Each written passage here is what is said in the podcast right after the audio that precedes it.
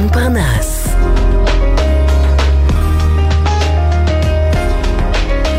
הבית של החיילים, גלי צהל. צריך למתוח החמושה וקצת לקחת חזרה. אוי סנבלת, סע לאט, אל תעוץ דפקקטר פרפוס דיביס, אוי סנבלת.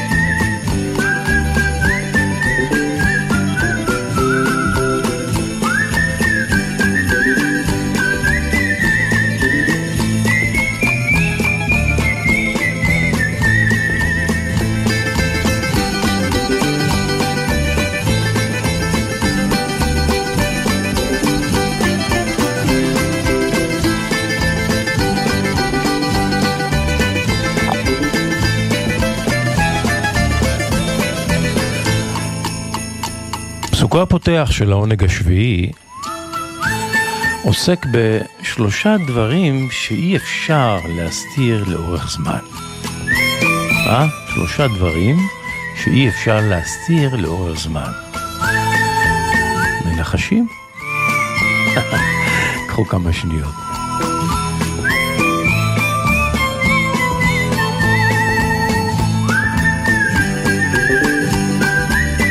שלושה דברים אי אפשר להסתיר לאורך זמן. את השמש, את הירח ואת האמת. שלושה דברים אי אפשר להסתיר לאורך זמן, את השמש, את הירח ואת האמת. אתם על עונג השביעי על התדר הגלי צה"לי, טיול של שבת, רנדבו ביני וביניכם. סתיו, שמש, ענן, שירים, סיפורים, והעונג שאיתם. העונג השביעי, עומר נותקביץ' מפיק, מוטי זאדה הטכנאי. כאן איתכם שמעון פרנס, דיו קטן, וכבר יצאנו לדרך.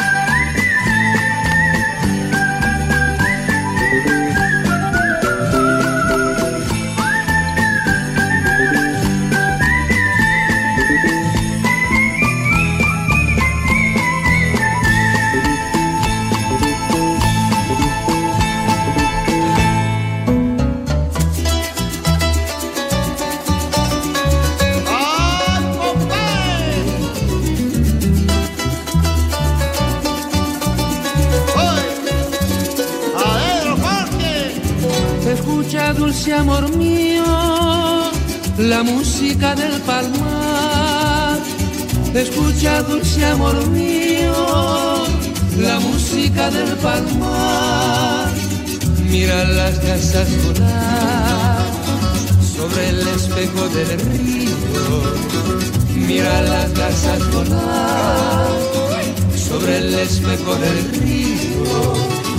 Garcero del carrizal, garcero del carrizal, réstame tu señor mío. Garcero del carrizal, garcero del carrizal, réstame tu señor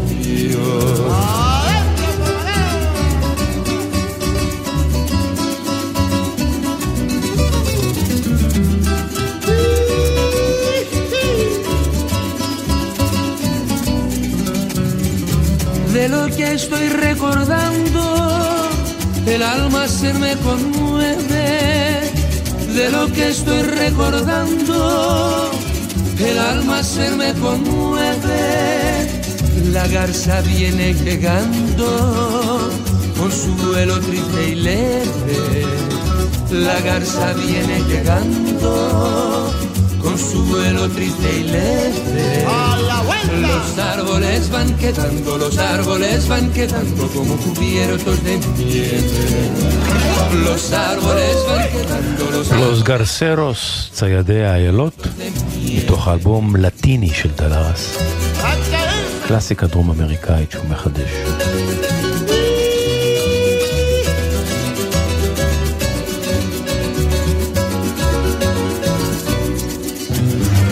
Los árboles van quedando, los árboles van quedando como cubiertos de nieve. Los árboles van quedando, los árboles van quedando como cubiertos de nieve.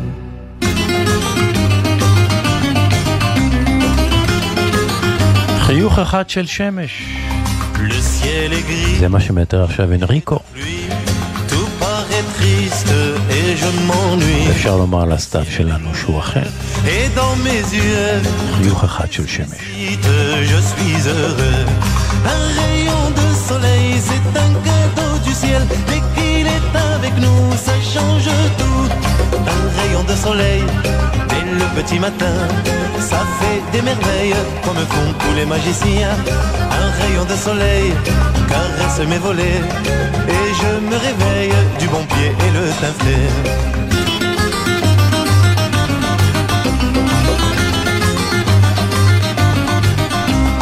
Les toits mouillés, tout désolé, courbent les chines désemparées.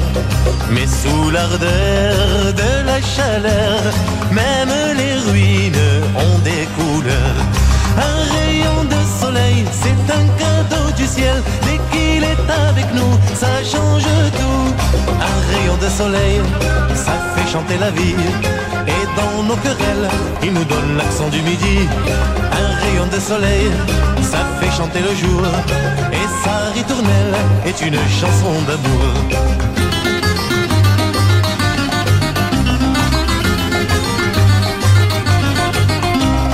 Quand il fait beau, quand il fait chaud, tout s'illumine au feu nouveau. Et près de toi, je sens déjà que se ranime le feu en moi.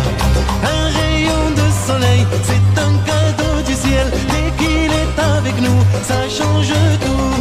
Un rayon de soleil, c'est une symphonie qui met des ombrelles à la place des parapluies, un rayon de soleil, c'est beaucoup de bonheur, car c'est l'étincelle qui nous entretient le cœur. Un rayon de soleil, c'est un cadeau du ciel, dès qu'il est avec nous, ça change tout. Enrico Macias, mélodiste de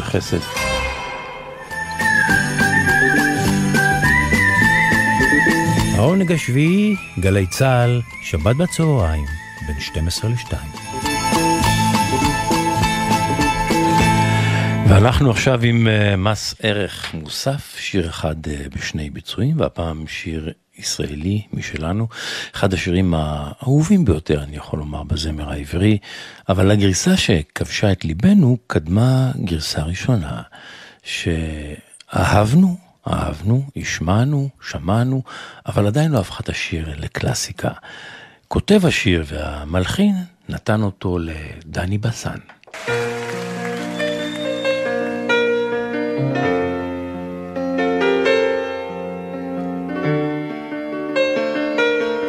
יש דברים שרציתי לומר, ינקלה רוטבליט כתב את המילים הנפלאות.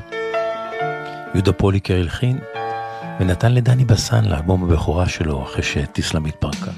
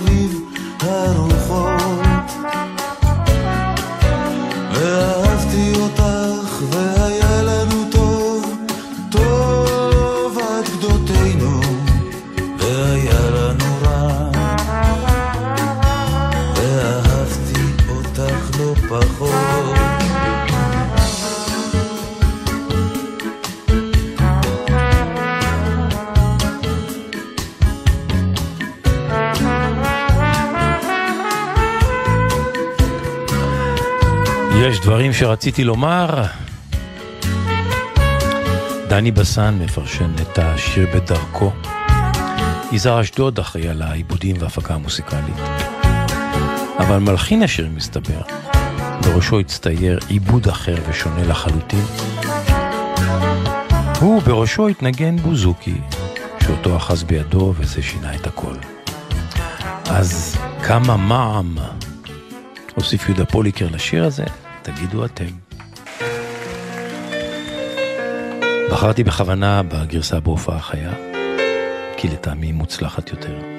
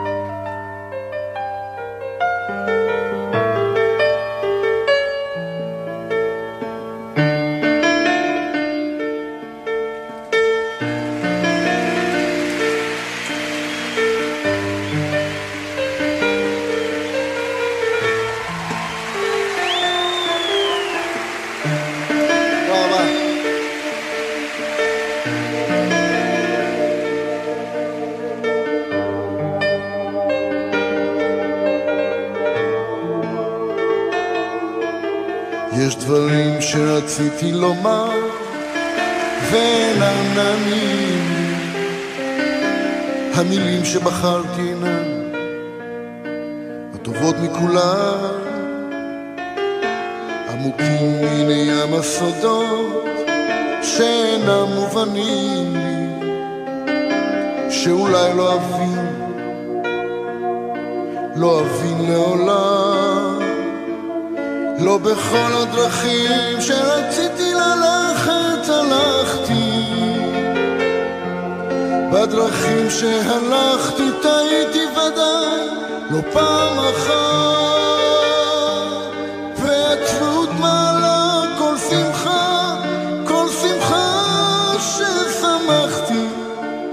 לי דבר, דבר שעבר.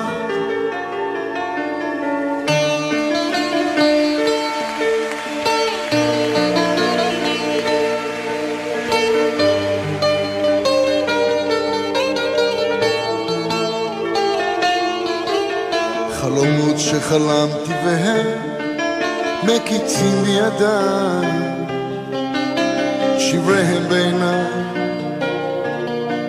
נשטפים מפניי בדמעה, ולילות יסורים לא ספורים, כשהטבעתי ביין, כעובד בדרכי, בדרכי הרע. אך בכל הדרכים מעולם לא עבדה לי דרכנו וגם אם לפעמים סערו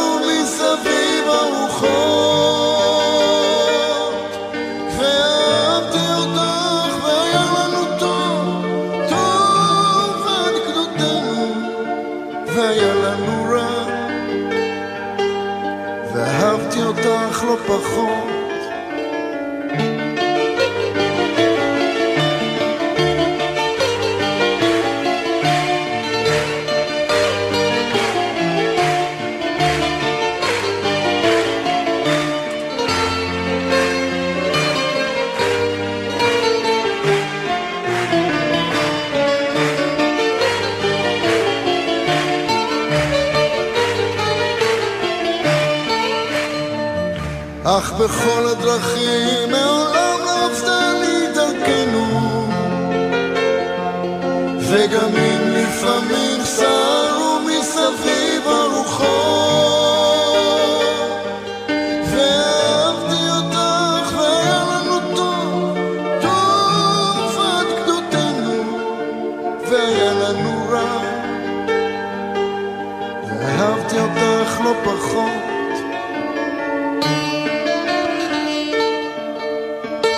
מס ערך מוסף, שיר אחד בשני ביצועים.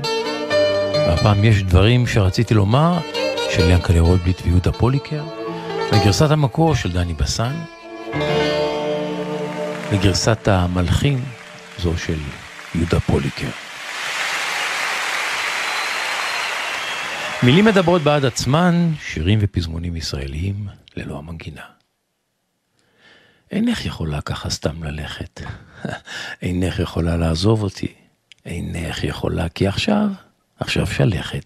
יש גשם בחוץ, ואת, את נשארת איתי. ואפילו אם תגידי זה לא כדאי, ואפילו אם תגידי לא, לא, אין לי פנאי. אפילו אם תגידי לך לך מעליי. אם רק תבקשי להרגיש בבית את שחור צמתך חרש על הטף, ואם אם תבקשי לא לבכות הליל, אשב לידך וגם אתן לך כתף. אפילו אם תגידי זה לא כדאי, אפילו אם תגידי לא אין לי פנאי, אפילו אם תגידי לך לך מעליי. ואם אם תבקשי מעליי לברוח, אפתח את דלתי לך ילדה קטנה. ואם תבקשי את פניי לשכוח, אתן לך בלחי נשיקה אחרונה. אפילו, אפילו אם תגידי לא כדאי, אפילו אם תגידי לא אין לי פנאי, אפילו אם תגידי לך לך מעליי. אינך יכולה אינך יכולה ככה סתם ללכת. יש, יש גשם בחוץ, ואת נשארת איתי. אינך יכולה, יורם טהרלב. שבת בצהריים, בין 12 ל-2.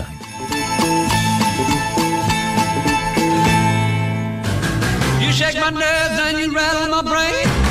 Too much love drives a man insane.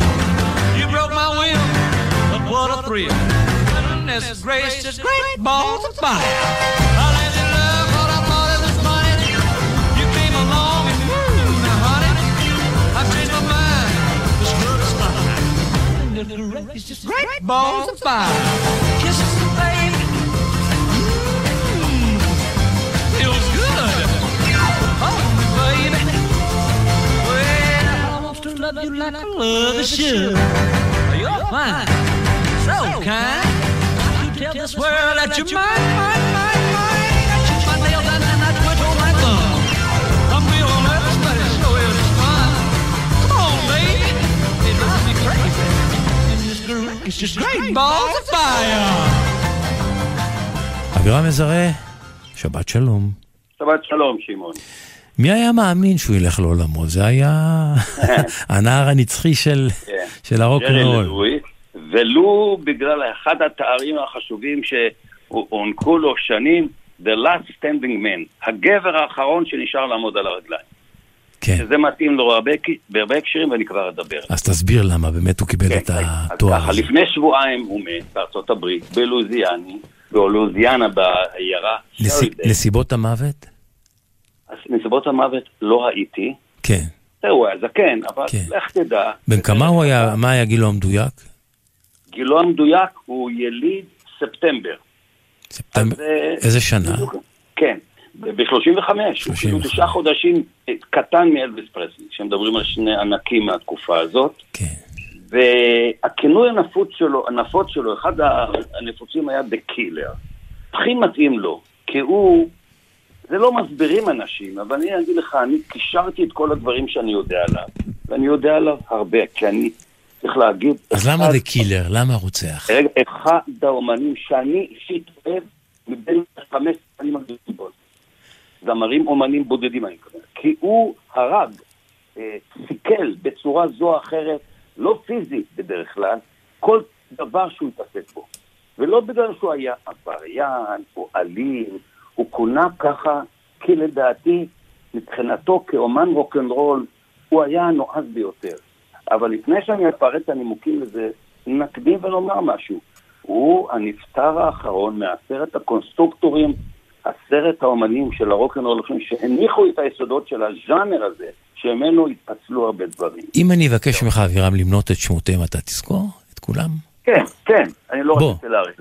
בוא, אני אני מבקש, כן, אני לאוזני המאזין. כן, כן, בשמחה, זה ראויים לזה. צ'אק ברי, ג'יימס בראון, ריי צ'ארלס, סם קוק, הורדות הרגליים. כן. כל אחד תרם תרומה, מה זה יצר? פט דומינו, ואברלי באודר, באדי הולי, ג'רי ללואיס, אלביס וליטל ריצ'ארד. והוא האחרון, ובעצם נשארנו לבד. הוא האחרון שגם נותר בחיים מביניהם. שנותר בחיים. כן, אין כבר יותר. Uh, אני הגעתי לבית שלו ב-98 בביקור, וכשהייתי באולפני סל וביקרתי שם ודיברתי עם המנהל, הוא כנראה שם לב שיש לי איזה בקיאות ראויה. בממפיס. כן, והוא הוא הוציא פתאום חתיכת נייר, רשמנו מספר טלפון, אומר לי, תשמע, אם אתה נמצא כבר באזור, תנסה להגיע לבית, תגיע לבית של ג'רי לואיס. למה? ולא, כי הוא אישיות גדולה, הוא כן. הבין שאני מאוד מתעניין, כן. ובאתי לראות את אוקיי. עניין המוזיקה, הוא אמר לי, תראה, תלוי במצבו עכשיו, במצב שלו, הוא שיכור חלק גדול מהזמן. אם ירצה, יענה לך ויבקש לך להיכנס שוב לבית שלו. הוא רוצה לראות אנשים, הוא עושה את זה מפעם לפעם. ונסענו לשם. זה היה כמה עשרות קילומטר, לא משנה, זה סיור בדרום העמוק של ארה"ב. לקחת צ'אנס.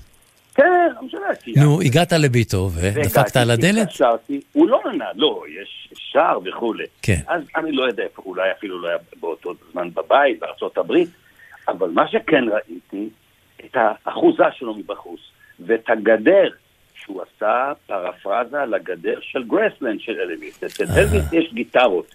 אצל ג'רי ללואיס כתוב בכל כשלושה מטרים The Killer, ועיטורי ברזל אומנותיים של פסנתרים.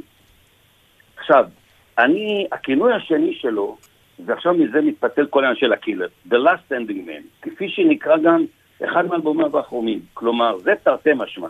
א', שהוא השורד האחרון, ביולוגית, אה, מוזיקלית, האחרון גם שמנגן בעמידה Man, וגם את זה אני אקדיש כמה מילים, ושורד הפלישה הבריטית.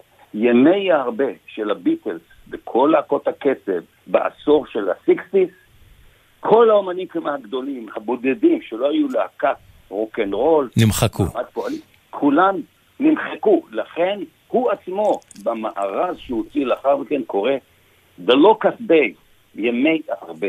שהם כמו הארבה, פשטו האמנים הבריטים וקיסמו וכרסמו ולעסו וטחנו את כולם. הוא נשאר עומד.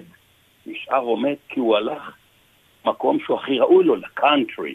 והוא הוציא שם אלבומים אחד יותר טוב מהשני. זאת אומרת, הביטלס, אותו לא מחקו.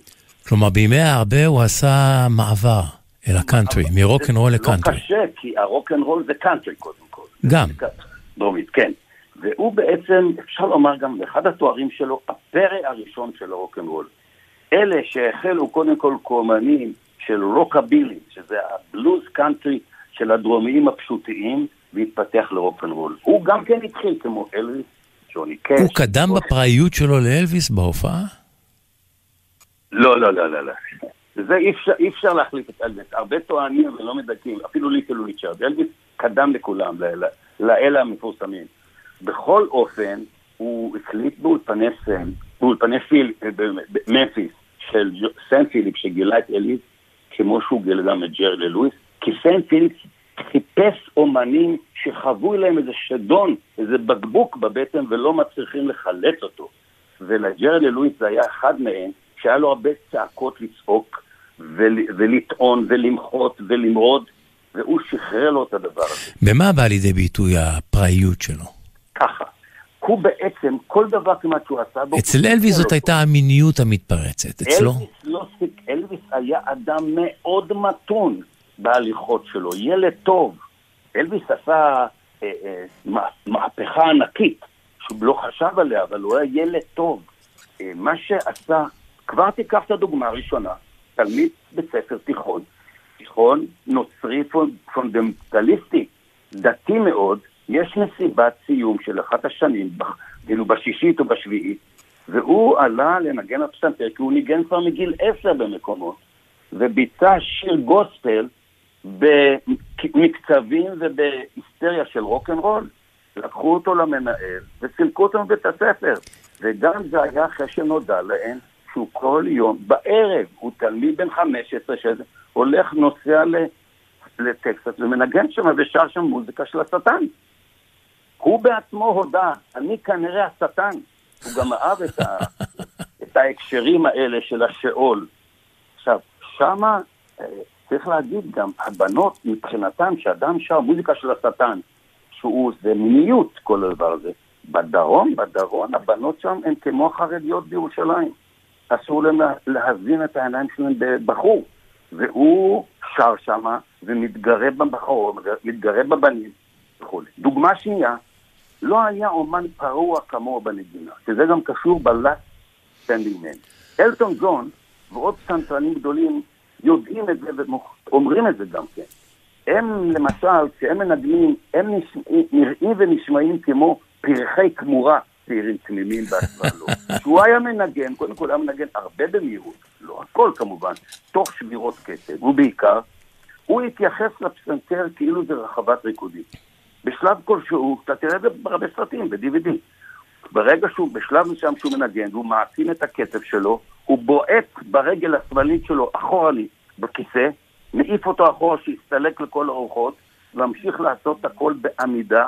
כשהוא עובר לנגינה לפני זה, רגל אחד משמשת ביטור יד, והוא בועט תוך כדי ישיבה לכיסא, אחר כך מעיף אותו, ונשאר לעמוד, ובשלב מסוים עומד על הפסנתר, מתרברב שמה, וכולו פרוע, עד כדי כך שהעיניים שלו נסתרות. והעמידה הזאת של הפסנתר, בתנופה כזאת עזה, שהשערות לופרות, הקציתה את כל הלבבות.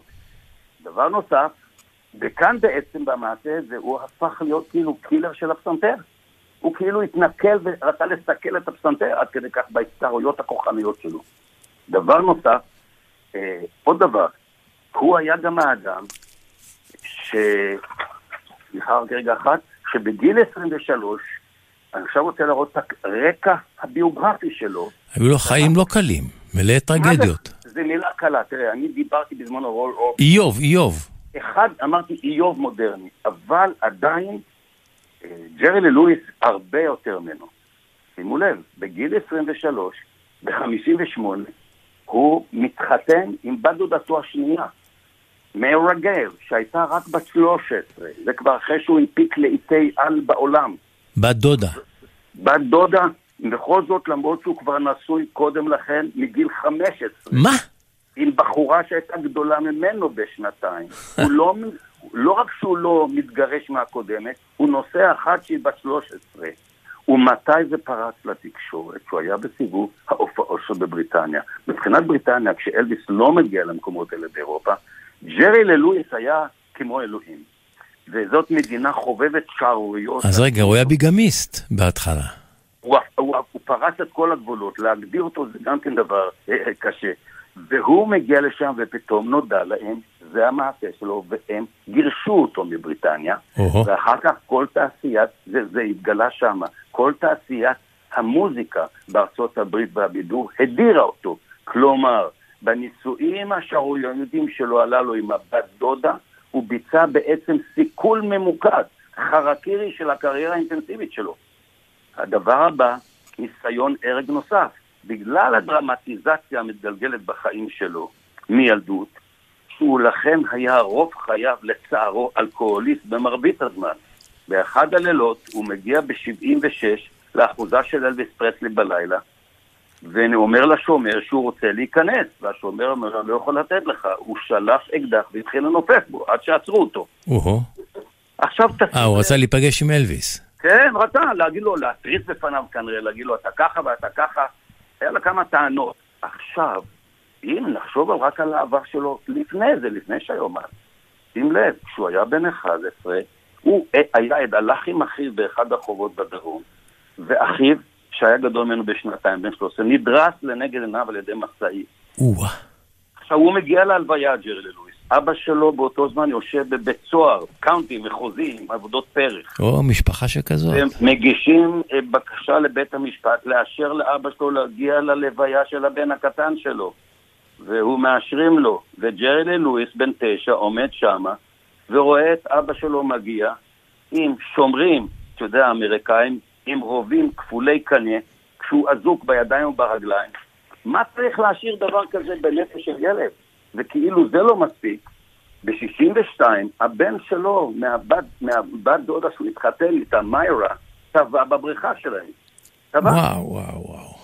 שנה וחצי, שנתיים, סליחה, 11 שנה לאחר מכן, ב-73, בנו מנישואיו השניים אחרי מיירה נהרג בתאונת דרכים. איוב אמיתי. ב-76, ברגע של שכרות, ירה בטעות בנגן הבת שלו, שנפצע והגיש נגדו תביעה כספית. ובאותה שנה, בדצמבר, הוא התרסק במכונית שלו, וזה חלק עיקרי של הבעיות שהיה לו. אבל האיש הזה, אני אומר, המוזיקה שלו, השירה שלו, הנועזות שלו, הוא זלזל באנשים שהולכים בתלם. כל מה שהוא עשה, אני אוהב את שירי הרוקם שלו, שלו בצורה חריגה. אלטון ג'ון אמר בזמנו, ג'רי לא סתם ניגן בפסנתר, הוא קטש את הפסנתר. בלעדיו לא הייתי מה שאני כיום. כולו בעצם, כל מה שהוא עשה ג'רי לואיס היה התרסה עם טירוף, אבל טירוף אמיתי, לא טירוף כמו שאומרים היום, כל דבר מטורף מטורף. עכשיו, ב-56 הוא הכניס את הליטים הראשונים שלו, שזה היה מה שאנחנו שומעים כאן, גם את Great Balls of Fire וגם כן את All Out Second Dome, הכל בלאגן, הכל בלאגן, אחי, הכל בלאגן בעולם. ו-Great Balls of Fire, צריכים להבין, אני מדבר על 57, 56, מה זה Great Balls of Fire? זה, תגיד, המוזיקה, אבל מדברים על אשכים טעונים בטסטוסטרון. לא עטים. האשכים שלי לא עטים. הוא לא התבייש לשיר ככה. זה היה, זה היה ג'רי ללואיס, ואני חושב שבזה אמרתי את העיקר. הוא, עוד הוא הופיע בהמשך לאחר מכן, הוא הוציא תקליטים האחרונים שלו, אני זוכר לפני איזה 11 שנה, The Last Standing Man, עם שיתופי פעולה, רק להסתכל על זה, כאילו עמדו כל אומני הרוק הגדולים בעולם, מיק ג'אגר, ומי לא, עמדו בתור רינגו סטאר, לתופף לו, לשיר איתו בשיר הזה. זה להצדיע לו. כדי להצדיע לו, ואני חושב, אחד האומנים הגדולים, איש אמיתי, איש מטורף אבל, ש... שתרגם את הטירוף שלו במרכאות כפולות לעבודה יצרנית, מהירה, חשיבה מהירה, מינית מאוד, בוטה מאוד, אבל כנה. כנות, היה להם כנות, זה הדבר הכי חשוב. הם לא חשבו להתפרסם, הם לא חשבו להרוויח כסף, הם פשוט הרגישו ככה. זה מה שהוא הרגיש. בהתייחס לעובדה שהוא היה אלכוהוליסט, תשמע, הוא יחסית האריך ימים עד לסוף השמונים שלו. בהחלט חושב שהאל השגיח לה, והוא אמר בזמנו, אני משוכנע שאני השטן.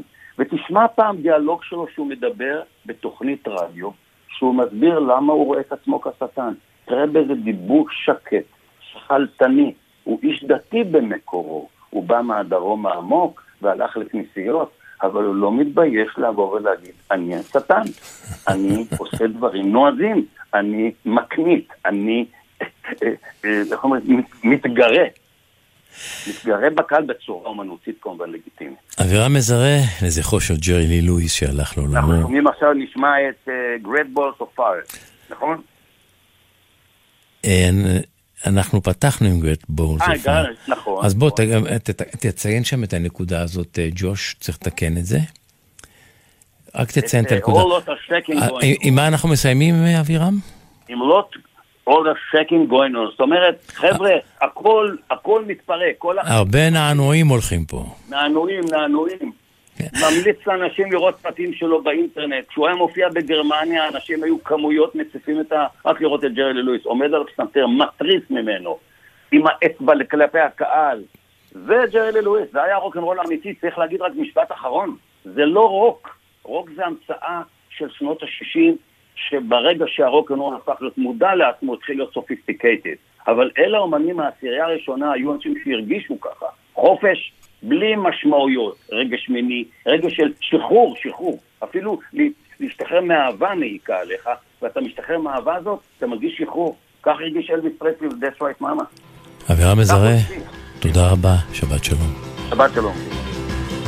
Come on over, baby, whole lot of shaking going on. Yes, I say, come on over, baby,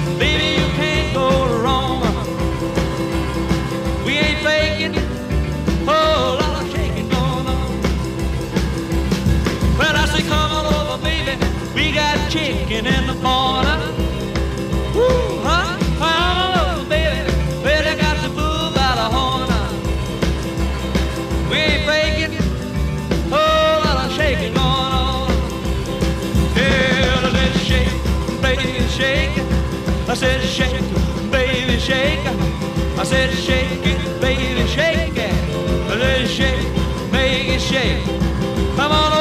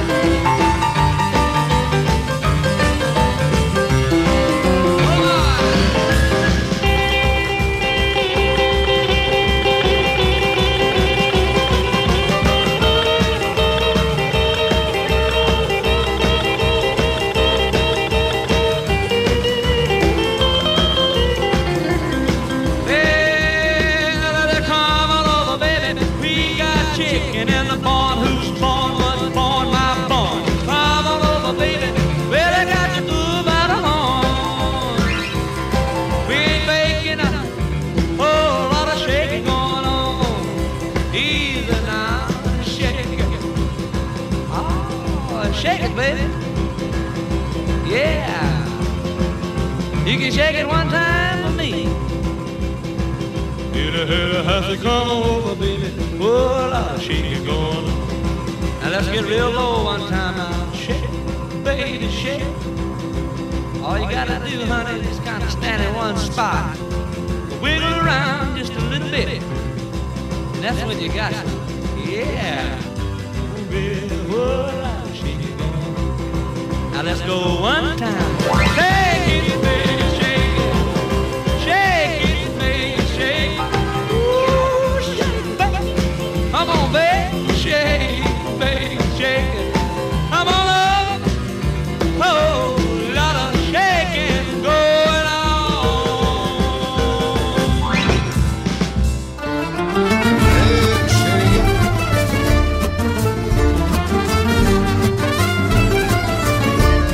העונג השביעי, וקראת לשבת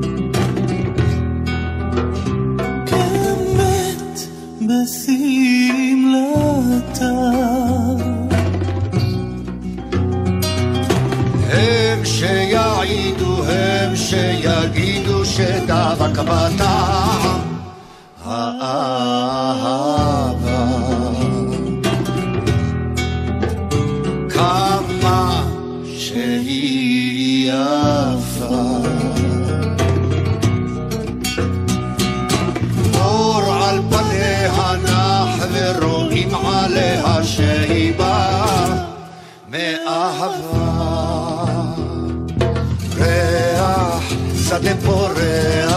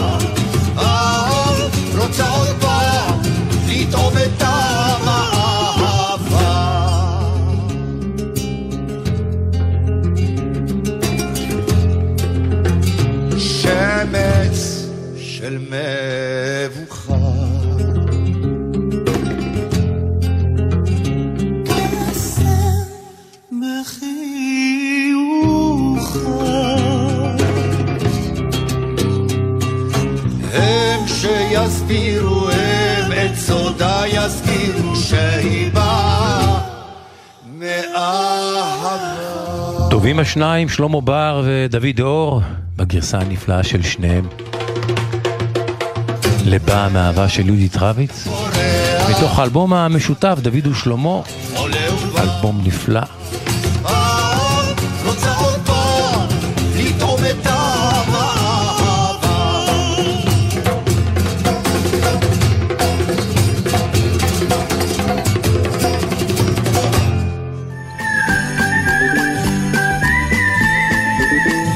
העונג השביעי, גלי צה"ל, שבת בצהריים, בין 12 ל-2.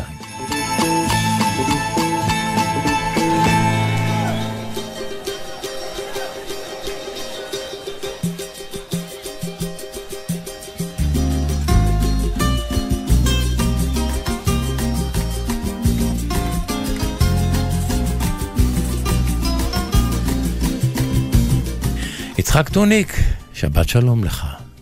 שבת שלום, שמעון. אז מה? היא הלכה לעולמה, אה? הלכה, הלכה גל קוסטה. אני חושב שהיא הזמרת הברזילאית, או האומן הברזילאי הכי מוכר כאן בארץ. ללא ספק, היא הייתה הראשונה שכבשה את הלבבות הישראלים, לא מעט בזכות אלי ישראלי. לא, לא מעט זה זה בעיקר לדעתי. בעיקר, בעיקר, ללא ספק. כן. אה, בת כמה היא הייתה במותה? היא ילידת 42. או. החשבון. היא בת 77 נדמה לי. יותר. עם 42, 80. קרוב ל... כן. היא, ל... היא, היא הייתה פעילה עד ימיה האחרונים? מה זה היה לה? היה קונצרט מתוכנן, אה, שפרסמו אותו כבר. אהה. כן. היא בת מחזור של אה, קייטנו ולוסו ומריה ות- בטניה וז'ילברטו ז'יל. כל החבורה הזו היו חלק מאיזה זרם מוזיקלי אוונגרדי שהם הקימו בשנות ה-70, בתקופה של שלטון הקולונלים, שנקרא טרופיקליה. ומה היה האוונגרד שבו? הם, הרעיון שלהם אה, היה לקחת, בכלל, זה בשנים שבכלל הזרם האוונגרדי התחיל להיות בכל מיני מקומות בעולם. והם ניסו להביא אותו גם לברזיל, וזה לעשות מין מיקס של מוזיקה אה, מתקדמת, אחרת, במקומות אחרים, יחד עם התרבות, המוזיקה הברזילאית. והדבר הזה קרה בתקופת שלטון הקולונלים, וצנזרו אותם הרבה, וחלק מהחבורה, קיטונו ולוזו, למשל, אה, גלו לכמה שנים למדינות אחרות. היא דווקא נשארה בברזיל, למרות שצנזרו אותה לא פעם, אפילו, פעם אחת אפילו צנזרו את העטיפה של התקליט שהיא הוציאה. למה? אני לא יודע, אני לא יודע, אני לא זוכר, אבל זו הייתה התקופה. אבל הם בעצם אה, בנו את היסודות לזרם של זרם מוזיקלי שפעיל מאוד עד היום, שנקרא MPB, מוזיקה פופולר ברזילאית. וזהו, אבל היא שרה הכל, היא שרה בוסנובה וקצת סמבה, לא הרבה מדי ולא סמבה של הקרנבלים, אבל הייתה מאוד מאוד פעילה. תשמע, היא שייכת, ב... הייתה שייכת בברזיל לקבוצה של זמרים, שאם ננסה לעשות איזושהי אנלוגיה למה קורה אצלנו, לחבורה של הוותיקים עם כל הזכויות, כמו חווה אלברשטיין ויורם גאון, ושלמה ארצי אפילו, אם תרצה. כלומר, לא חשוב כמה הם פעילים, ברגע שהיא הולכת, מפרסמת על קונצרט שהיא הולכת לתת, וברזיל היא מדינה מאוד מאוד כלומר, היא, גדולה, ש... היא שמרה על מעמד של כוכבות עד יום מותה. עד הסוף. כן. כי אצלנו, אתה יודע, הרבה מאוד ותיקים נמחקים מהר מאוד, וזה חבל, לא תמיד יודעים להעריך. כן, אבל יש קבוצה של אנשים, יורם גאון. מעטים, ומעטים, אצלנו אתה יכול לספור אותם על אצבעות יד אחת, את הוותיקים ששרדו ושורדים. אז היא שייכת לקבוצה הזו, מריה בטניה, קיטנו ולוזו, שיקו בוארקה, ג'ילברטו ז'יל, שגם הוא הגיע כמה פעמים, מרצה הייתה פעמיים בארץ. ותאמר, טוניק, אחת- מה היו נסיבות מותה? זה עושה רושם שזה פתאומי, אף אחד לא ציפה לזה. אני חושב שהיא לא, היא הייתה חולה, אני לא יודע בדיוק, אין לי פרטים, אבל היא הייתה חולה, היא לא הייתה במיטבה בשנים האחרונות. היא התגוררה, התגוררה בסן פאולו, וזה היה די פתאומי, מכיוון שהיה לה קונצרט מתוכנן, אבל בדיוק מה הנסיבות מודע. תראה, בצעירותה, אה, הסמל המסחרי שלה היו הבגדים, החולצות האלה עם הבטן החשופה, החרוזים על הצוואר, הייתה מאוד מאוד יפה, גם בבגרותה אה, נשארה יפה. הייתה ונותרה יפה, כן. ונועזת בלבושה, כן. עולה משפחה, ילדים, יש לה בן מאומץ, בן 15, זה קראתי עכשיו, לא ידעתי עליו. אה, תראה, אה, חוץ מההישגים המוזיקליים הרבים שלה, היא עשתה הרבה פעמים כותרות גם בזכות אה, הרומנים שהיו לה, בעיקר עם, ב- עם נשים. זהו, היא העדיפה אבל, אהבת אה, נשים עד כמה שאני אבל, זוכר. אבל, אה, כן, אבל היא גם הייתה נשואה בתחילת אה, אה. דרכה, היא הייתה נשואה איזה שנתיים, אז אני לא יודע בדיוק איזה, אבל אה, כנראה שגם גברים. אבל אה, זהו, תשמע, סיפור, אתה יודע, בארץ מי שבעצם אה, אל ישראלי שהייתה לו תוכנית יומית, חוץ מתוכניות אחרות שהיו לו, כאן בגלי. צה"ל. כן, סיים את התוכנית היומית באותו שיר של גל קוסטה, הרכבת של שעה 11, טרן אונסה, שיר נפלא, שיר שהיא ביצעה, והסיפור המדהים שאותי הוא הדהים, ושמעתי אותו, אלי ישראלי ואני היינו יחד בריו לפני אה, קרוב לעשור, ופגשנו שם חבר טוב של אלי, חיים מברזילי, כן. שיהודי, הוא חי גם בארץ איזושהי תקופה. האח שלו זה אותו סלווה מברור חיל שנפטר לפני כשנה. וחיימי היה מפיק שהביא אותה ארצה, אותה וגם זמרים ברזילאים אחרים, וסיפר לנו חיימי שהוא ביקש ממנה לעבור על רשימת השירים כשהם הגיעו, לפני שהיא הגיעה ארצה, מה היא מתכננת להופעה שלה ב-82, והוא ראה שהשיר הזה לא מופיע, טרם דאון זה לא מופיע. אי אפשר בארץ בלי זה. ואמר לה, אין, אין ישראלי שלא מכיר את השיר הזה בזכותך. היא אמרה, לא ידעתי, הוא בכלל לא בא, אני כמעט ולא מבצעת אותו, הוא לא היה בתוכנית שלי. ואז ברגע האחרון היא הוסיפה אותו ל, ל, לתוכנית. היא הייתה זמרת ענקית. אתה ראית אותה בהופעה בברזיל? אני ראיתי אותה חמש או שש פעמים לפחות. או, ואתה יודע, לכל אחד יש את השיר של גל קוסטה שלו. כן. ורובנו כאן בארץ מכירים את טרנד דורנסה. למרות שתראה, היה לה, לה דיסק שלם שהיא שרה תום ג'ובין, היו לה הרבה מאוד אה, חיבורים. אני ראיתי אותה בהופעה אחת, ראיתי אותה כמה, אמרתי, אבל בהופעה אחת לפני עשור, אולי למעלה מזה, היא שרה את השיר שאני רוצה להשמיע היום, אה, שנקרא זפור ברטו, פלור דה פלא, הפריחה הגדולה, משהו כזה, שיר אהבה כמובן, כן. וישבתי, והשיר נמשך למעלה משמונה וחצי דקות. או, והשיר הזה, הי- היום מכרתי גרסה קצרה שלה, גם בהופעה חיה, אנחנו נשמיע ככל שנוכל.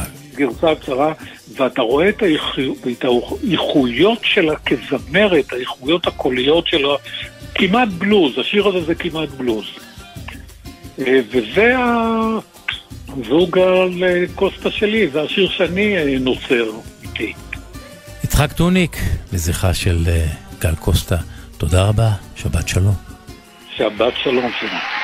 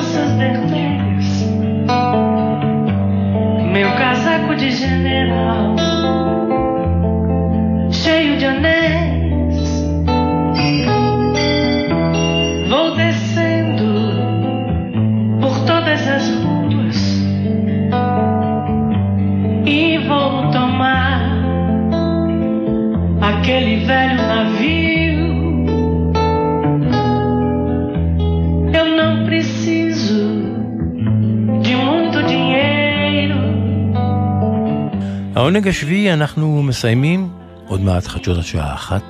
אנחנו כאן גם לאחריהן, ואנחנו זה אלון אביטל המפיק, מוטי זאדה הטכנאי, ואנוכי שמעון פרנס, שנשוב וניפגש.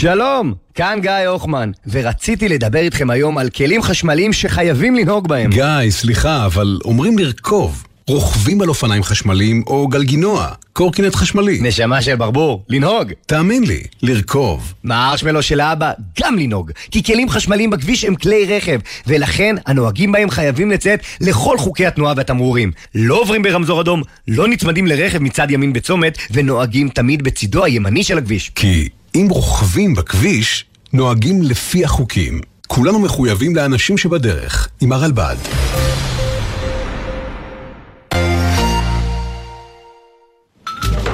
שמע, אביב, שמעתי את התוכנית היום, היה מעולה. איזה כיף, תודה. אבל את התוכנית של אתמול שמעת? שמעתי, גם זה היה נהדר. ושלשום שמעת? ולפני שבוע? ולפני שנה? לא רק יהיה בסדר, המון תוכניות מעולות. אתה יודע כמה חתימה פחמנית יש לכל תוכנית? קצת חבל לזרוק אותן אחרי שימוש אחד, לא? טוב, בטוח שעוד לא נכנסת לעוד גל"צ, ביישומון גל"צ גלגלצ. שם אפשר להאזין גם לכל תוכניות יהיה בסדר, וגם לכל התכנים של גל"צ מהיום ומפעם. מהעתיד עדיין לא, אבל עובדים על זה. גלי צה"ל גאה להציג עוד גל"צ, זירת התוכן האיכותית בישראל. חפשו את לשונית עוד גל"צ בעמוד הראשי של יישומון גל"צ גלגלצ ותוכלו ליהנות מקשת התכנים המלאה של שידורי גל"צ. חדשות, תרבות, מוסיקה, היסטוריה, תוכניות ארכיון, הופעות חיות, הסכתים ותכנים בלעדיים. היכנסו עכשיו לעוד גל"צ ביישומון גל"צ גלגלצ. מיד אחרי החדשות, שמעון פרנס.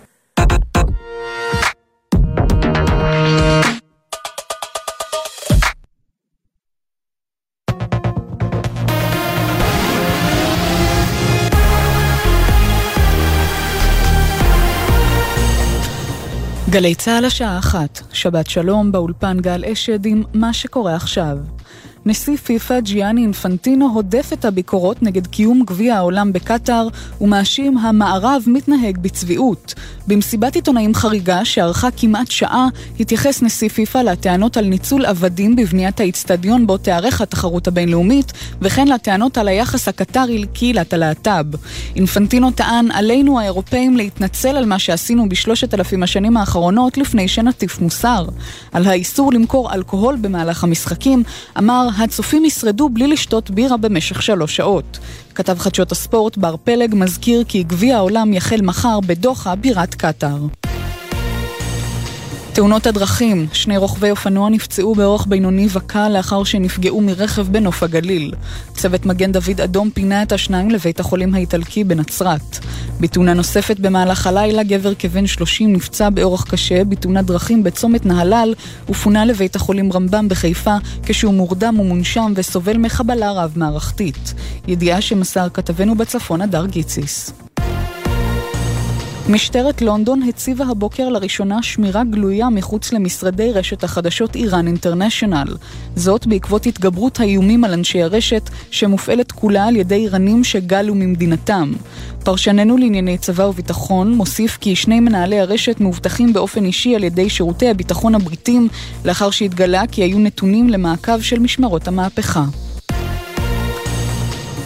האיחוד האירופי לא ייקח חלק במשא ומתן שיוביל להסכם גרוע בוועידת האקלים הבינלאומית בשארם א-שייח, כך הכריז ראש מדיניות האקלים של האיחוד. הוא הוסיף ואמר, אנחנו מעדיפים שלא תהיה החלטה מאשר החלטה גרועה. כולנו מוכנים ללכת אם לא נגיע לתוצאה לה העולם מחכה, כך ראש מדיניות האקלים של האיחוד האירופי. עם זאת, בשיחה עם סוכנות הידיעות רויטרס העריך כי עדיין ניתן להגיע היום להסכם מספק. במקביל, נשיא ועידת האקלים, סמך שוקרי, הפציר במדינות המשתתפות בוועידה לגלות נחישות להגיע להסכמות, זאת למרות הטינה לדבריו שיש בקרב כל הצדדים. מזג האוויר בהיר עם עלייה קלה בטמפרטורות. לכל מאזינינו, שבת שלום. אלה החדשות שעורכת יולי אמיר.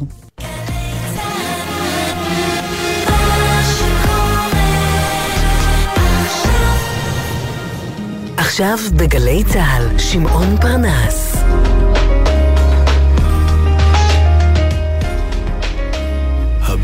של החיילים, גלי צהל. צריך למטום החמושך וקצת לקחת חזרה. אוי סנבלת, סע לאט. אל תעוץ, דפקק טרפר כמו שטיבי, שור, אוי שלווה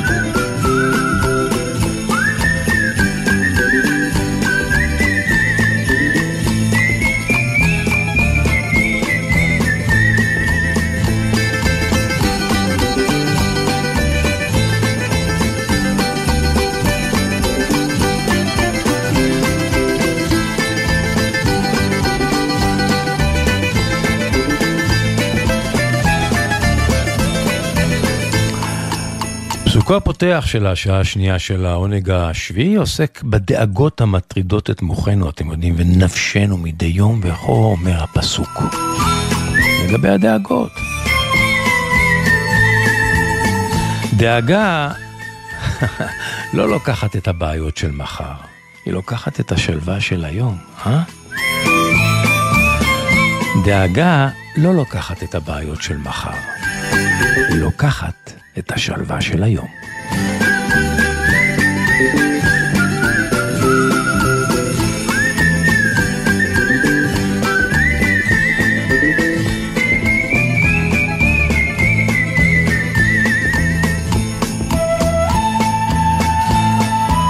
העונג השביעי, סיבוב שני. שבת שלום לכל מי שאיתנו. ברוכים המצטרפים למי שמצטרף אלינו עכשיו על התדר הגלי צה"לי. עונג השירים והסיפורים והכיף השבתי כולם כאן גם בשעה השנייה. כמו גם עומר אביטל שמפיק, מוטי זאדה הטכנאי. כאן איתכם שמעון פרנס. דיו קצן, וכבר יצאנו לדרך.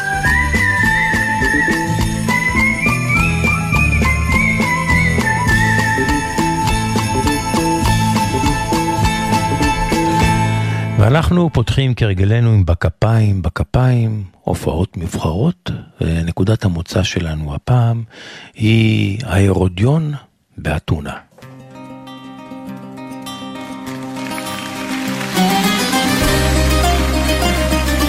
על הבמה דלרס, שתמיד כשהוא שם, הוא כמו נער מקהלה. מצטרף לשרים איתו. הקהל שמולו. Οι φίλοι που έχω χάσει και δεν κυκλοφορούν Ουρανούς παλιούς φορούν και στο πέ και στο περιθώριο σου Πληρώσαν τα όνειρά τους και πάντα μετρητής Τους πληρώσαμε κι εμείς για να μην, για να μείνουν αφανείς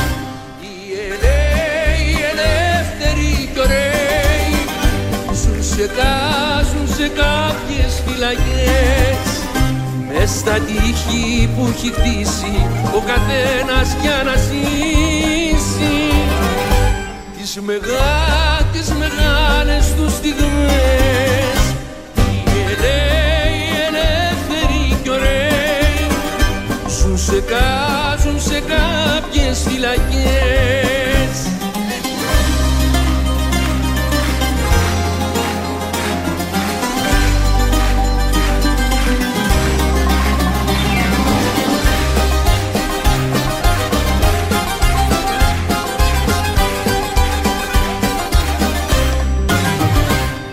Εγώ δεν είχα τύχει να ζήσω μαγικά με δυο ψίχουλα πικρά. Ζούσα χρό, ζούσα χρόνια στη σκία Γυρνούσα διψασμένος και βράδια σε νωρίς και σταγόνες της βροχής. Είναι αυτά, είναι αυτά που θα μου πεις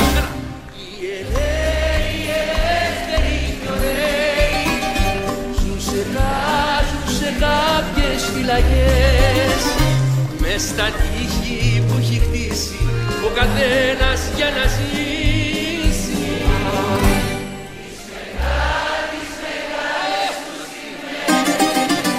Οι ελαίοι ελεύθεροι κι ωραίοι ζουν היפים והאמיצים, ילפרי כאורי, גל"צ והקהל שלו. בכפיים בכפיים, הופעות מובחרות.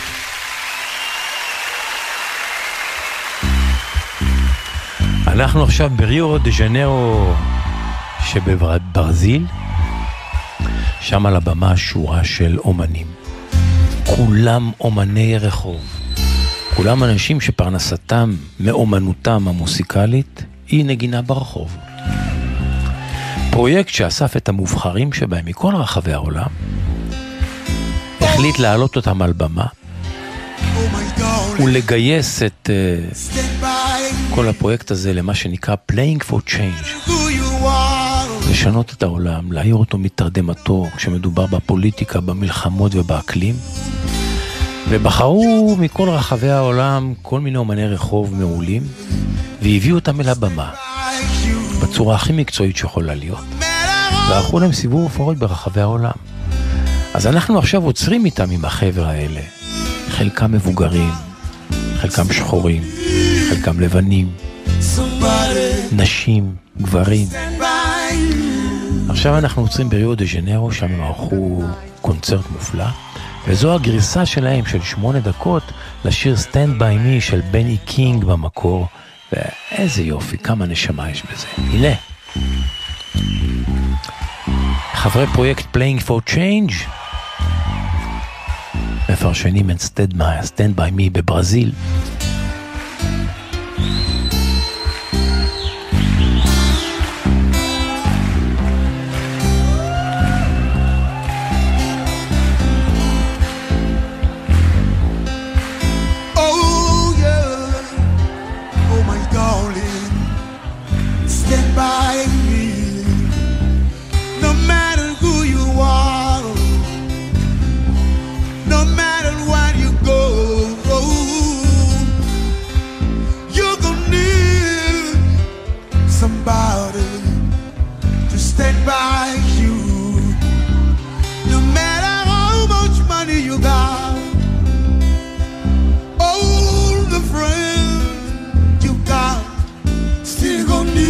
גם מוסיפים מילים משלהם, מאלתרים. זה לא המילים שבמקור, התחלת השיר.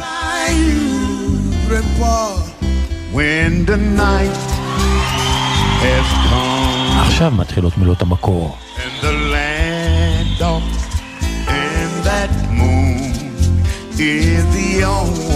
מומלץ להיכנס ליוטיוב ולראות את הסרטון, פשוט מופלא. No, I won't be afraid. No, I shed no tears. Just as long you people come and stand by me. Oh, whenever you're in trouble, come and stand by me. Oh, stand by me. Oh, stand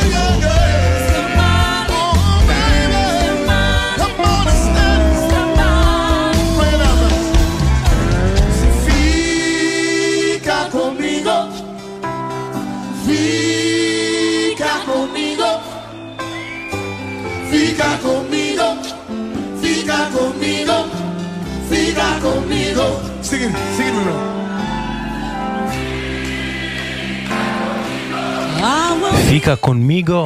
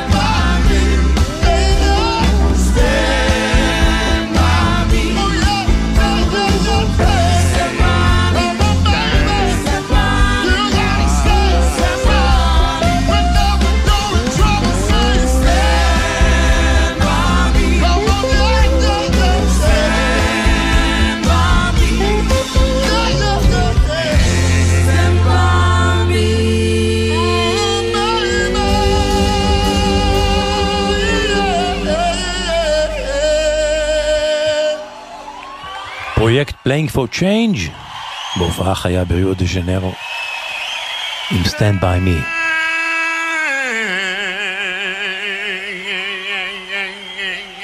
אוח.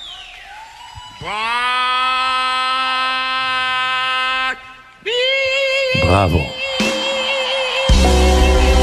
בכפיים בכפיים, הופעות מובחרות.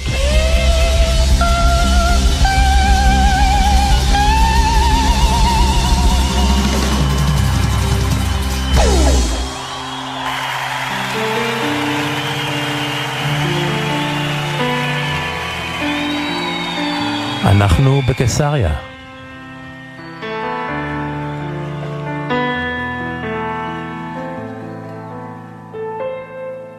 אם תלך אל השוק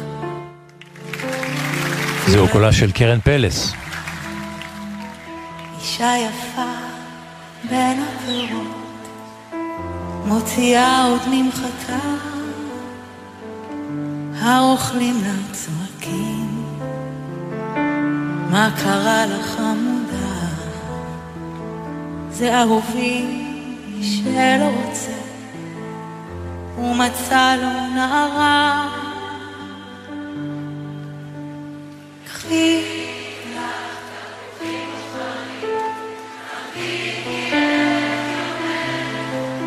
הוא לא הכאב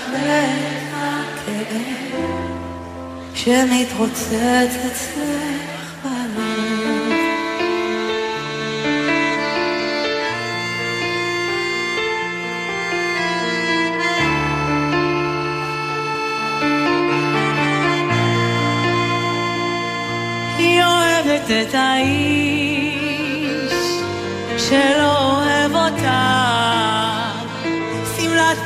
מספיקים לחיים שושנים, לך לא מספיקים. אתה רוצה אישה חלקה, בלי ניסיון חיים. אתה רוצה ילדה נערה, קפואה ובלי קמטים.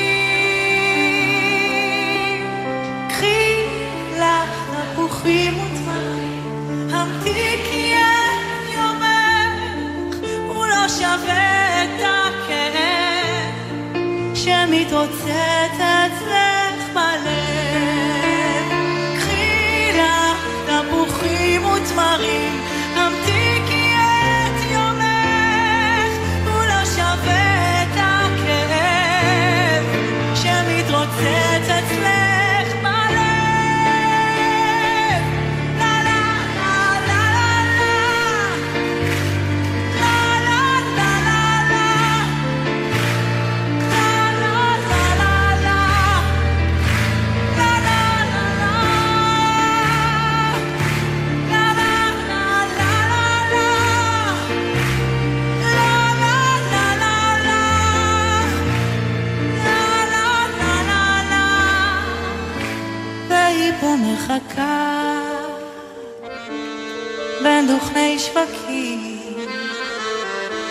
שאתה תרצה אותה אהובה, רק כשנוח ומתאים.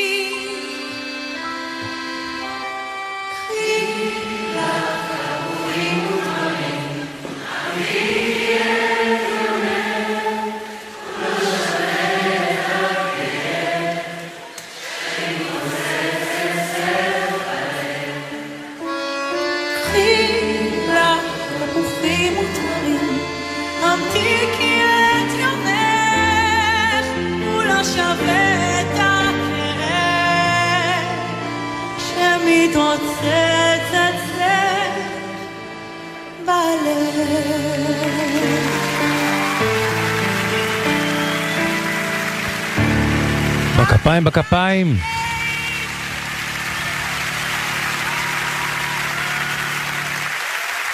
מתוך המופע המשותף של רמי קליינשטיין עם אה, קרן פלס, שניהם ביצעו, כלומר היא ביצעה בעיקר, הוא עמד לצידה וחיזק אותה, את אה, תפוחים ותמרים. העונג השביעי, גלי צה"ל, שבת בצהריים, בין 12 ל-2.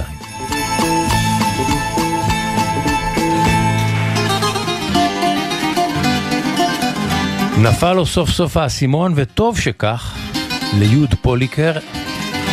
סוף סוף הוא עובד על מופע שכולו יווני נטו, נטו, נטו. דברים שנדמה שהיה צריך לעשות, ולו עבור עצמו, קודם כל מזמן. אבל אתם יודעים, לכל דבר יש את הזמן שלו, את העת שלו, ואכן הגיע הזמן, ופוליקר יוצא בינואר במופע ענק עם 17 נגנים, החזרות בעיצומם. מופע שכולו שירים ביוונית, רובם מבית אבא, חלקם מוכרים ואהובים וחלקם לא מוכרים. ואני מניח שיהיו גם שירים שיושרו בעברית, או שהעברית תשולב בהם, עברית שנולדה מתוך שירים ביוונית. בואו ניקח עכשיו את פוליקר בהופעה, שר את השיר היפה הזה שנקרא טוגרמה, אה, שהוא למד מבית אבא עוד אה, בילדותו. הנה הגרסה היפה שלו, טוגרמה, המכתב, יהודה פוליקר בהופעה בקיסריה.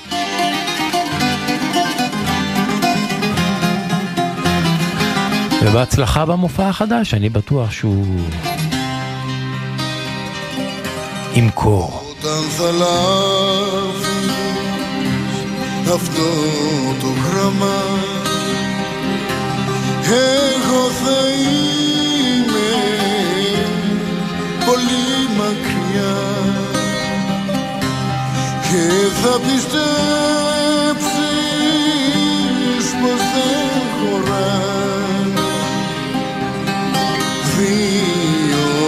αγάπες σε μια καρδιά. Όταν θα λάβεις αυτό το γράμμα τότε θα κλάψεις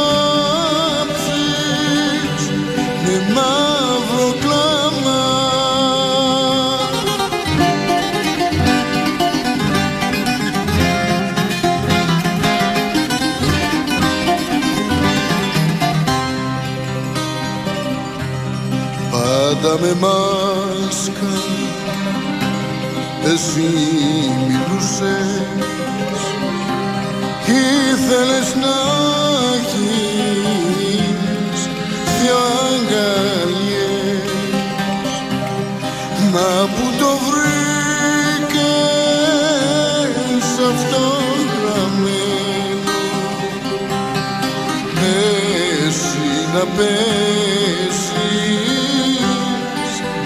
δυο καρδιές όταν θα λάβει αυτό το γράμμα τότε θα κλάψεις με μαύρο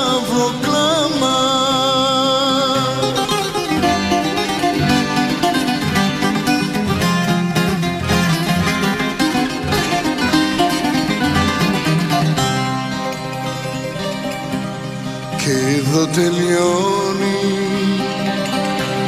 μια ιστορία.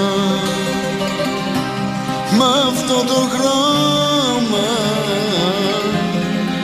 το φλιβερό δεν μετανιώνω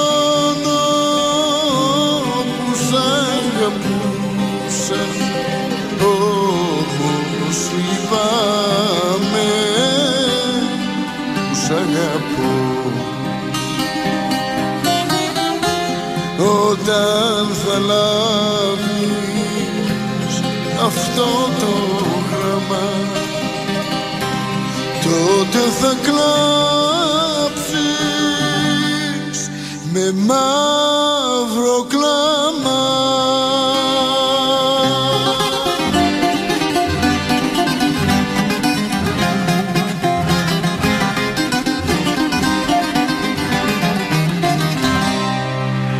יהודה פוליקר, טוגרמה, המכתב.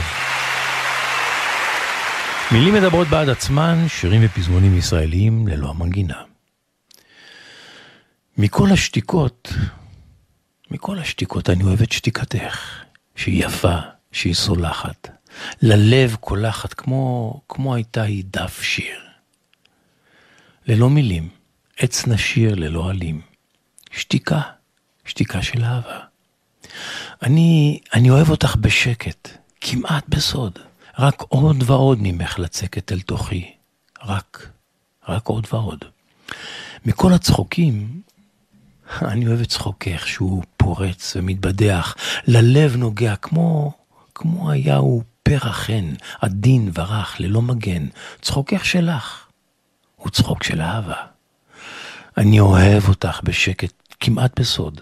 רק, רק עוד ועוד ממך לצקת אל תוכי, רק עוד ועוד. מכל הדמעות, אני אוהב את דמעתך, שהיא רכה ולא טובעת, כמו, כמו יודעת את הסוף המתקרב. שלום שלום, לב אל לב, דמעת חלום, דמעות של אהבה. אני אוהב אותך בשקט, כמעט בסוד, רק רק עוד ועוד ממך לצקת אל תוכי, רק עוד ועוד. בשקט, כמעט בסוד, תלמה אל יגון רוז.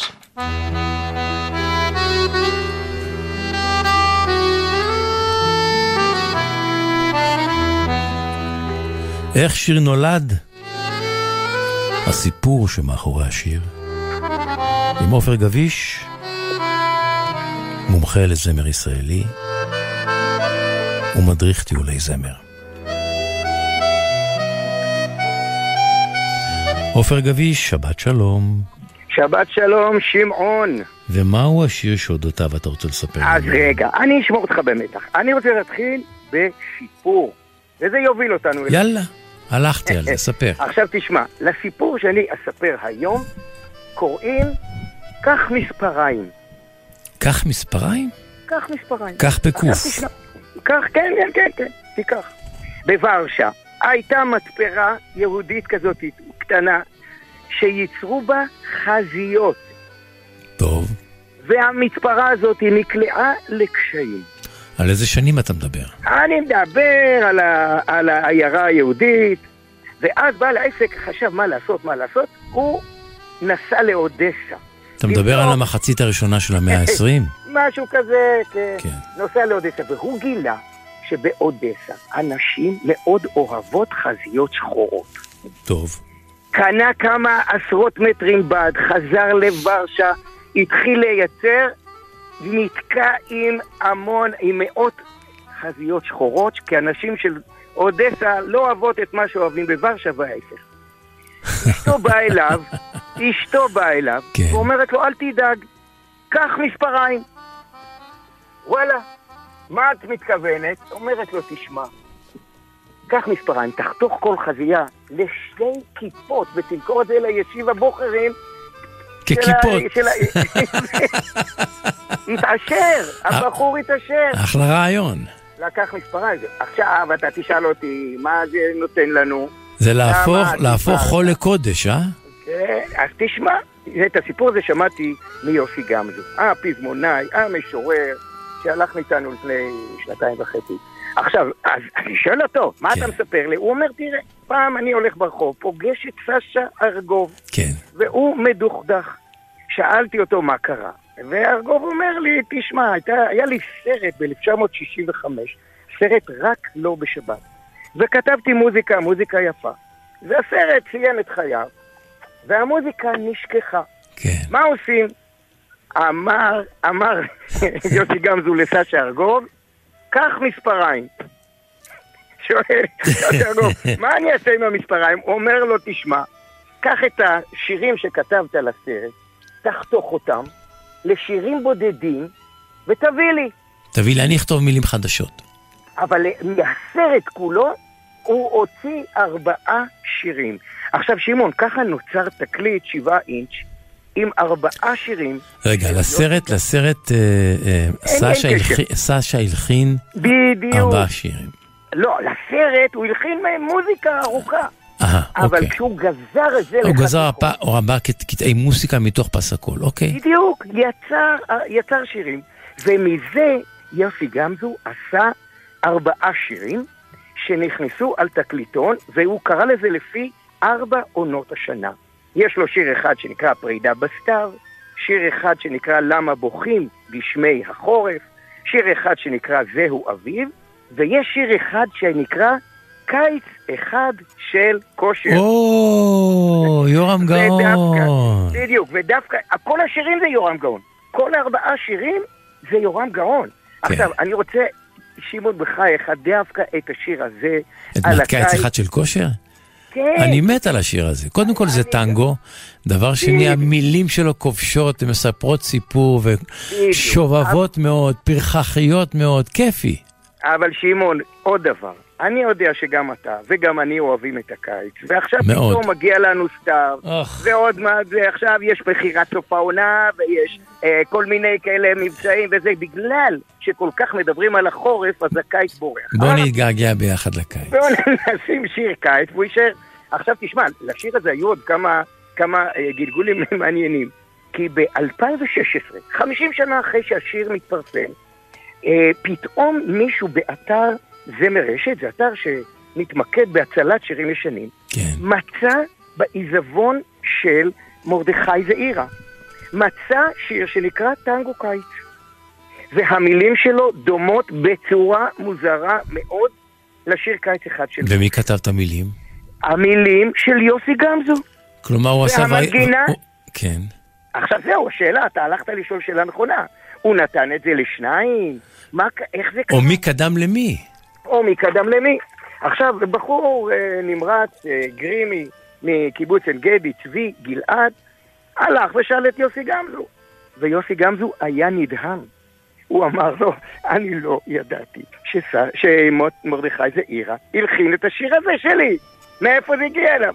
התחילו לחפש, לחפש, לחפש, מצאו שקצת לפני שהוא נתן את המילים לסשה ארגוב, הוא כתב בדבר, בעיתון דבר, הוא כתב את ה... פרסם את ה... היה לו שם מדור, פינה, שם את השיר הזה שם, הוא שכח מזה. גמזו פרסם את, הפ... גמזו. את השיר הזה כ... כפזמון, כשיר ב... ב... בעיתון ללא אפילו לה. לא פזמון, זה עוד לא היה פזמון. כן. זה היה ככה, אבל- כן, ומרדכי זעירה, בתור פועל, קורא את הדבר, והוא ראה את זה שם והלחין. והלחין. אבל- וגם אבל אצלו לפני- זה, ומעניין שזה גם אצלו יצא טנגו. בדיוק, זה מדהים. עכשיו, הוא לא הספיק לפרסם אותו, והוא שומע את התקליט של יורם גאון, והוא אומר, אני אשים את זה בצד. הוא היה צנוע, איש כן, נעים כן, צנוע, כן. ורק עכשיו מצאו את השיר הזה. אין לי כבר את מי לשאול. איזו צניעות, איזה כבוד. ועירה איננו, גמזו איננו, ארגוב איננו, אבל מה שנשאר... זה השיר. זה קודם כל נשאר יורם שיאריך חיים כן, כן. ארוכים וטובים ופעילים. אז בואו ונשמע. ומי שייכנס לאתר שלי ישמע את שני השירים, גם את השיר ה... אה, כן? אני מצאתי אותו. מצאתי אותו, מצאו לי אותו, הוא מופיע, אבל באמת מילים כמעט זהות לגמרי, וברור לגמרי שיוסי גמזו היה ישר, לא נתן את זה לשניים, ו... אבל אין כמו קיץ אחד של כושר. הנה, יורם גאון.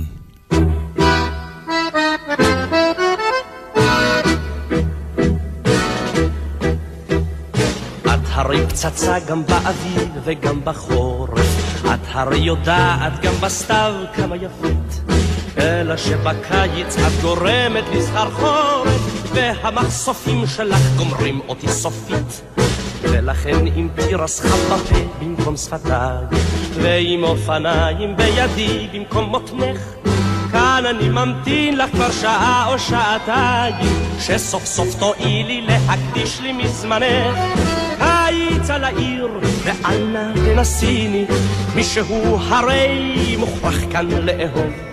בואי ונרקוד לקצב החמסינים, טנגו שידליק את פנסי הרחוב. בואי כי בלב האהבה מולך, בואי כי אביך יוצא אל הבלקון, נו ואיזה אב ירשה לך כאן ללכת, סתם עם פרחחים כמוני לירקון, סתם להסתחרר עם כל רוחות הקיץ, סתם לשאוב מעל דליים של מרחבים. אימא'לה שלי, כל כך הרבה שמיים, לוקסוס שכזה של טל וכוכבים. מה איתך תגידי, כמה זמן את מתלבשת? מה חשוב הבגד, העיקר מה שבפנים. עוד מעט והשכונה כולה תהיה חירשת מן הצפצופים שלי, אך מה הם מבינים? כל הברומטרים בנשמה עולים למאה, כל התזמורות בלב נותנות הערב ביס. בואי ונזוז מכאן כי כבר אני שומע איך אביך עם דלי ביד פותח את התריס. קיץ על העיר ואל נא תנסיני מישהו הרי מוכרח כאן לאהוב. בואי ונרקוד לקצב החמסינים טנגו שידליק את פנסי הרחוב לוהט מעל ירח כתפוח שמה בין צמרות החושך העשיר. איך הלילה רץ בצווארון פתוח בין בתי העיר ובין בתי השיר. איך אחרי חצות כשאת אותי נושקת כל יוני הלב לשובחים שוות. איך מבנק הדם במזומנים של שקט מישהו נפלא מחזיר לנו חובות עופר גביש, תודה רבה. שבת שלום. תודה רבה, שבת שלום, שמעון.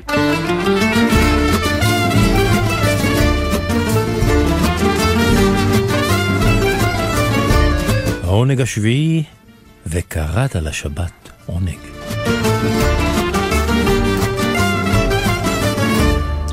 תעודת זהות ישראלית נשלפת עכשיו לשיר היווני הבא.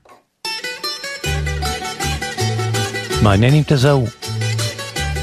המקור היווני שייך לסטליוס, קזנזידיס, ואשר נקרא ביוונית אנמונה. Στις καρδιάς μου το χειμώνα Φύτρωσε μια ανεμόνα Η δική σου η αγάπη η χρυσή Μα δεν πρόλαβε να ανθίσει Και μαράθηκε πριν ζήσει Γιατί κρίμα δεν την πότισες κι εσύ. Ποια αγάπη να πιστέψω και σε ποια να πιστευτώ. Που φοβάμαι μήπως πάλι προδοθώ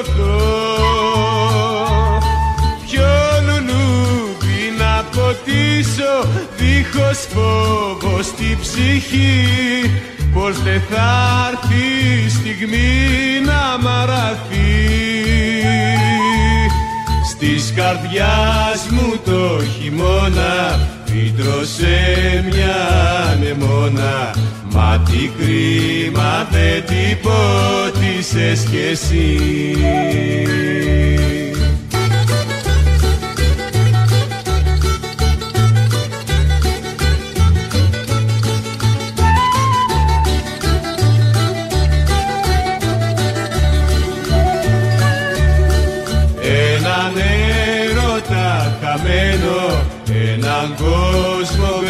γκρεμισμένο Θα έχω τώρα να θυμάμαι στη ζωή. Σαν χαρτί τα όνειρά μου Τερουγί αφήσαν μακριά μου και μ' αφήσαν μια πικρία στη ψυχή. Ποια αγάπη να πιστέψω και σε ποια να εμπιστευτώ. Που φοβάμαι μήπως πάλι προδοθώ Ποιο λουλούδι να ποτίσω δίχως φόβο στη ψυχή. Πως δεν θα έρθει η στιγμή να μ' αραθεί Στις καρδιάς μου το χειμώνα φύτρωσε μια ανεμόνα Μα πικρή μα δεν την πότισες κι εσύ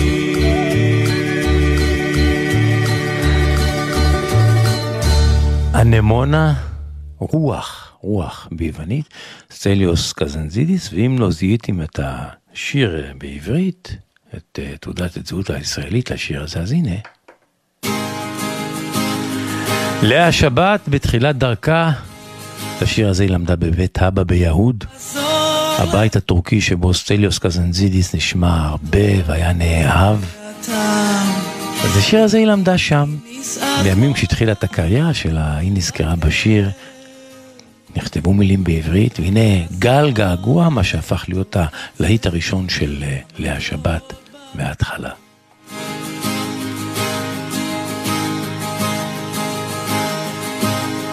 לחזור לכאן שוב פעם, מרמתוק בפה הטעם, וליבי נסער כמו רם בכאב. לחזור לאותו קצב, מרמתוק בפה העצב, וניגון שבא כמו כוח להמשיך.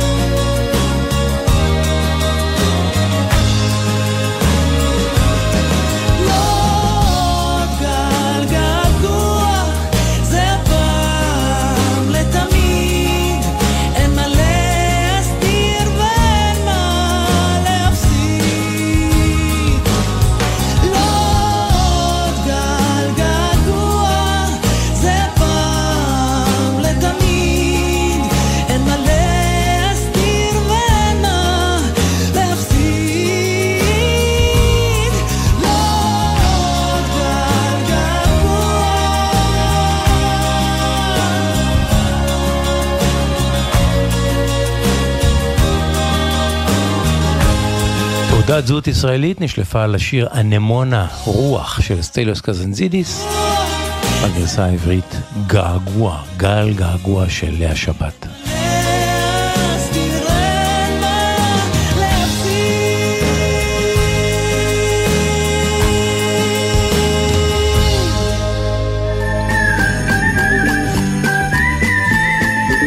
העונג השביעי, גלי צה"ל, שבת בצהריים, בין 12 ל-2.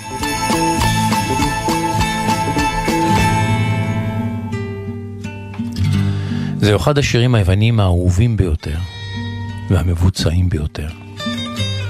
אחד משירי האהבה הפשוטים ויחד עם זאת העמוקים ביותר. יש לו המון המון גרסאות. זו הגרסה האולטימטיבית לטעמי היפה ביותר. זו של יאניס פריוס ושל חריס אלכסיו, שכמעט ואינה נשמעת, מלווה אותו בקטן, מתחתיו. ושניהם שרים וכמו עושים את מעשה האהבה באופן השירה שלהם. יאניס פריוס וחריס אלכסיו בגרסה שלהם לסגפו. אני אוהב אותך, ככה, פשוט, סגפו ו-I love you, אני אוהב אותך.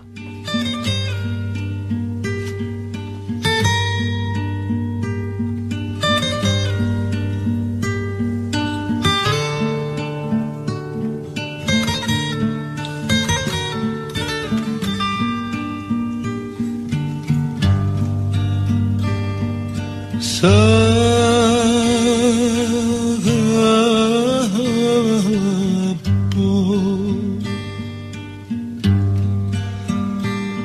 αγαπώ γιατί είσαι ωραία.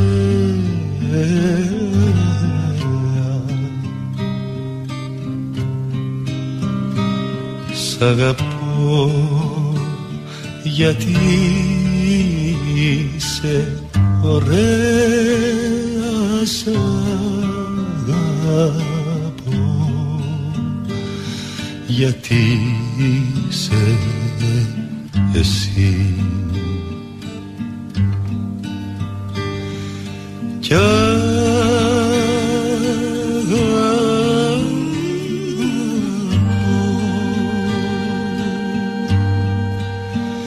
κι αγαπώ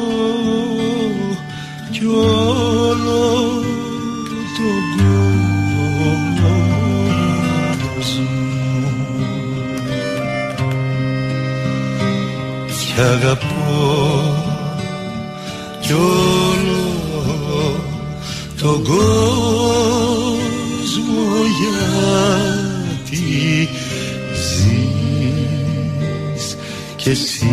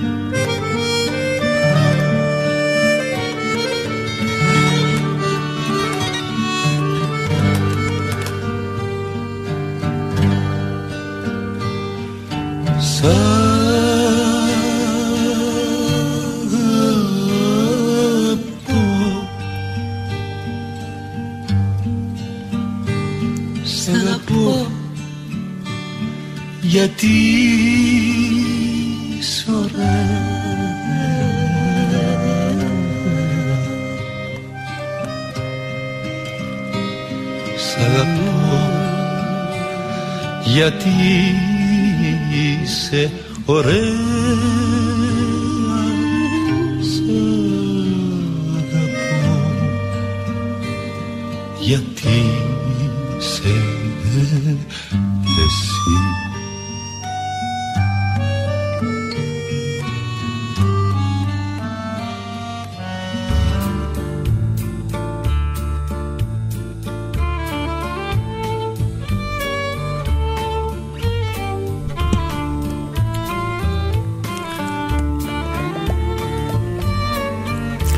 שמחת הכתיבה עם רוני סומק. רוני סומק, שבת שלום לך. שבת שלום, ואני חזרתי מאמריקה. או? איזה- איזה מסע. פסטיבל משוררים שוב? אה, לא, הייתי באוניברסיטה בצפון קרוליינה. הפרופסור הנהדר ירון שמר הזמין אותי לתת, אה, לקרוא שירים, אני קראתי בעברית, קראו באנגלית. אה, הוא הרים בשבילי את התקרה, הוא פשוט נפלא. שירים שלך תורגמו לאנגלית. כן. אבל הייתי קודם בניו יורק, וניו יורק עוד לא התאוששה מהקורונה. כן. בתי העסק הגדולים אה, נפתחים ב-11 ונסגרים ב-6, ואם הפנטזיה שלך היא לקנות ג'ינס אה, ב-12 בלילה, אז אתה לא תגשים אותה בימים האלה. וגם הניכור עבד שם שעות נוספות, אבל זה, הסיפור האחר היה בצפון קרוליינה. שם עוד חיים באווירה של קאובויים, אה, בית המלון שהיינו בו דומה לצנע מתוך חלף אה, עם הרוח, אה, והתחושה שאתה יכול לקנות שם עוקף לסוס וחגורה לאקדח והכל נפלא. אגב, בחנות הג'ינסים אני אמרתי לה, אתם תופרים את הג'ינסים משאריות הברזנט של אוהל הדוד תום, והיא תיקנה אותי ואמרה לי שזה לא אוהל, זה בקתה. אז אני מבקש לקרוא שני שירים שלי, אמריקאים, והראשון נקרא צבעים בצ'פל היל והוא מוקדש לירון שמר, והשיר אומר כך. רגע, שנייה. הם נכתבו כאן בארץ או שם? לא, שם, בזמן אמת. עכשיו, בתקופה האחרונה. כן, דבר שלא קרה לי הרבה זמן, שאני רואה צבעים בחצר של בית ואני תוך יום אה, אה, מצלם את זה בראש והופך את זה לשורות קצרות ומנוקדות. ותזכיר למאזיננו שוב מיהו שמר שלו אתה מקדיש? שמר הוא פרופסור לספרות ולקולנוע באוניברסיטת צפון קרוליינה, אבל הוא גם ראש המכון ללימודי יהדות, והוא דמות אה, חשובה שם. בוא ונשמע. צבעים מסתובבים כאן בחצרות בתים, להוכיח שהם לא רק ציורים מספרי ילדים. כמה יפה שמכחול הפסטל שבעיניי יכול לצבוע אותם בכל צבע שאבחר. אלה הצבעים ועוד שיר קצר על ג'ינסים. ג'ינסים. רציתי להגיד שהג'ינסים הנמכרים במדינות הדרום נתפרו משאריות ברזנט מאוהל הדוד תום, אבל מוכרת שלא דייקה במריחת ליפסטיק מעל שחור סנטרה, התעקשה לומר שלא היה לו אוהל, אלא בקתה. אז מה יהיה? הלכה המטאפורה? הלכה. רוני סומק, שבת שלום, ברוך הבא, ברוך החוזר. ברוך הנמצא. כל טוב. כל טוב.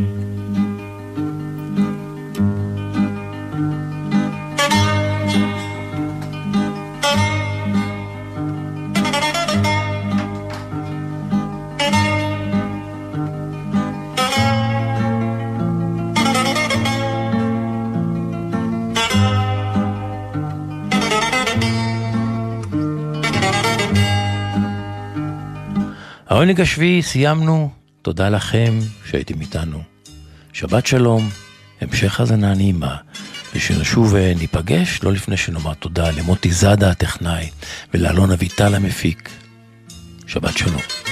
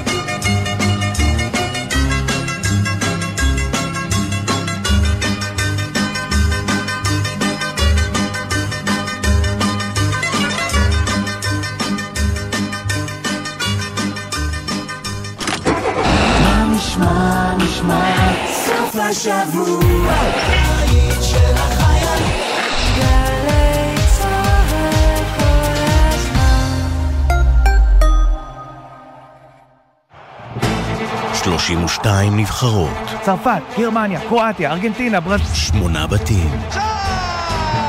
ארבע שנים שחיכינו, ושתיים, שתיים וחצי בצהריים. גביע העולם בכדורגל 2022 בגלי צה"ל. עידן קבלר במעקב צמוד אחר המשחקים עם כל החדשות והעדכונים מקטאר. ראשון עד רביעי, שתיים וחצי בצהריים, גלי צה"ל. אמרתי, רבותיי, ייתכן שהם רוצים לחסל אותנו. הפרשה, גלי צה"ל חוזרת אל הפרשות הגדולות בתולדות מדינת ישראל. כל השמועות כאילו במרכאות נחטף וענונו על אדמת אנגליה אין להן כל יסוד. הסכת מרתק עם קטעי ארכיון בלעדיים שעוקבים צעד אחר צעד אחר האירועים שהסעירו את המדינה. חבר הכנסת צחי הנגבי, יש קלטת? אין לי מושג. נדמה לי שכרגע אין אדם אחראי אחד שיודע על קיומה. הפרשה, עכשיו באתר וביישומון גלי צה"ל, ובכל מקום שאתם מאזינים להסכתים שלכם. טוב איתי, זה נכון שאתה מדהים בטריוויה, אני בטוחה שאתה זוכר מי אשתו החמישית של הנרי השמיני. ברור, קת'רין האווארד. או מתי אברי גלעד פתח מיקרופון לראשונה. בשנות ה-80, במה יש? אבל ידעת שלגלי צה"ל יש אזור תוכן שלם חדש ביישומון? האמת? לא. הצלחת להפתיע אותי. דווקא את זה ממש כדאי לך לדעת. גלי צה"ל גאה להציג עוד גל"צ, זירת התוכן האיכותית בישראל. חפשו את לשונית עוד גל"צ בעמוד הראשי של יישומון גל"צ גלגלצ ותוכלו ליהנות מקשת התכנים המלאה של שידורי גל"צ. חדשות, תרבות, מוסיקה, היסטוריה, תוכניות ארכיון, הופעות חיות, הסכתים ותכנים בלעדיים. היכנסו עכשיו לעוד גל"צ ביישומון גל"צ גלגלצ. אתם מאזינים לגלי